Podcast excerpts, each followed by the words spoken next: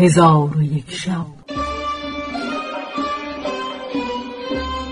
چون شب پانصد و شست و یکم برآمد. گفت ملک جوان سندباد بحری گفت چون من در آن جزیره تنها ماندم پس از آن برخواسته گودالی عمیق در یک سوی جزیره از برای خود بکندم و با خود گفتم که هر وقت رنجوری من سخت شود و بدانم که مرگ من در رسیده به این گودال درآیم و در اینجا بخوابم تا بمیرم. آنگاه بادها ریگ بر من ریخته مرا بپوشاند.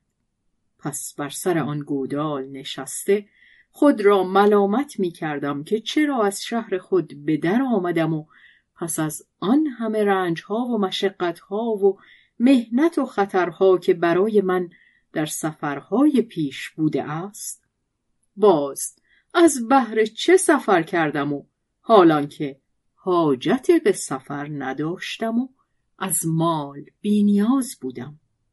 مرا چندان بزاعت بود که من او را در بقیه عمر نمی توانستم تمام کرد بلکه نیمه آن را صرف کردن نمی توانستم پس از آن در کار خود به فکرت و حیرت درمانده به خود گفتم به خدا سوگند که این آب را آغازی و انجامی هست و این نهر ناچار از مکانی بیرون خواهد شد و لامحاله به آبادی خواهد رسید. رأی استوار این است که از چوب چیزی بسازم. آنقدر که بر وی توانم نشست. پس بر او نشسته او را بدین نهر بیاندازم تا او مرا ببرد. اگر خدای تعالی خلاص را مقدر کرده باشد خلاص خواهم یافت و اگر خلاص نیابم در زیر کوه و میان این نهر بمیرم بهتر است که در این مکان بمیرم.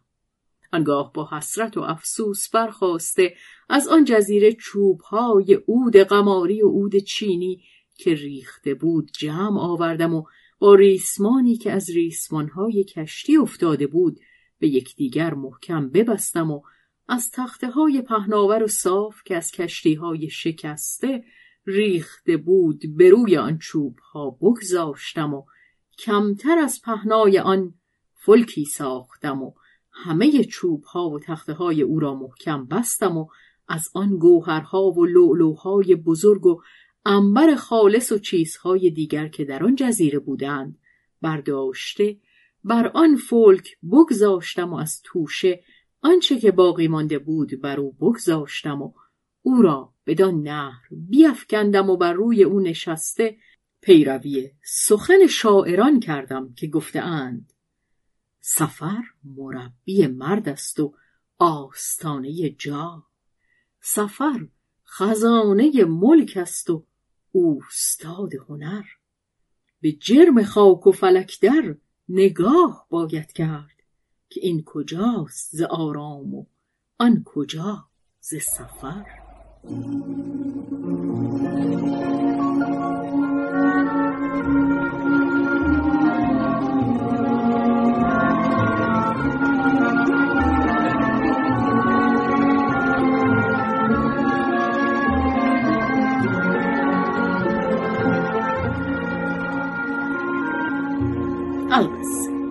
به آن فولک در آن نهر روان شدم و در عاقبت کار خیش متفکر بودم و فولک بر روی آب همی رفت تا اینکه به زیر کوه که نهر از آنجا می‌رفت داخل شد و مرا در زیر کوه به تاریکی سخت از جاهای تنگ می برد که پهلوهای فولک به این سوی آن سوی نهر و سر من به سقف نهر می سود و بازگشتن نمی توانستم.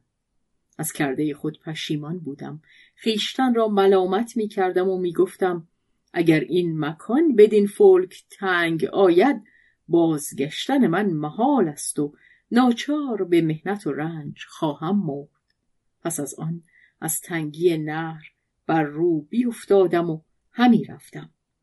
روز از شب نمی‌دانستم و از هلاک خیشتن بسی بیم داشتم و بدین سان بر روی آب می‌رفتم و آن نهر گاهی تنگ و گاهی فراخ می‌شد ولیکن شدت ظلمت مرا بیازرد و سخت رنجور شدم.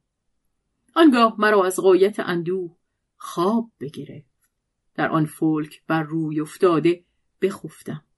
وقتی که بیدار شدم خود را در روشنایی دیدم. چشم گشوده مکانی وسیع و فولک را به درخت جزیره بسته یافتم و جماعتی از هنود حبشه بر من گرد آمده بودند. چون دیدند که من چشم بگشودم به سوی من برخواسته با لغتی که من آن را نمی‌دانستم سخن می‌گفتند. من از شدت تنگی و مشقت که در زیر کوه داشتم گمان کردم که آن حالت خواب است که من می‌بینم. چون ایشان با من سخن گفتند من حدیث ایشان ندانستم و جواب به ایشان رد نکردم. آنگاه مردی از ایشان پیش آمده به زبان عربی مرا سلام داد. با من گفت یا اخی کیستی و از کجایی و سبب آمدنت به دینجا چیست؟ پس از آن گفت ما خداوندان زراعتیم. آمده بودیم که زرع خیشتن آبیاری کنیم. چون تو را در اینجا به روی فولک خفته یافتیم فولک را گرفته ببستیم تا تو برخیزی و ما را از سبب وصول بدین مکان بیاگاهانی. من به او گفتم یا سیدی تو را به خدا سوگند می‌دهم نخست از بحر من خوردنی بیاور که از گرسنگی یارای سخن گفتن ندارم. پس از آنکه تعام بخوردم هر چه خواهی سوال کن. در حال به سرعت. تعامی از بحر من بیاورد. من بخوردم و سیر گشتم و راحت یافتم و بیم من برفت و روان من به تن بازگشت.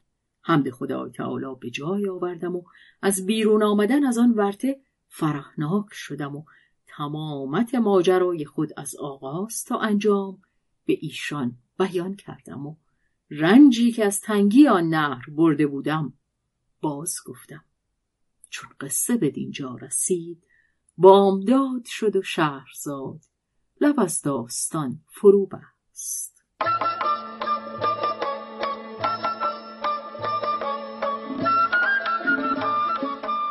قصه گو شهرزاد فتوهی تنظیم مجتبا میرسمی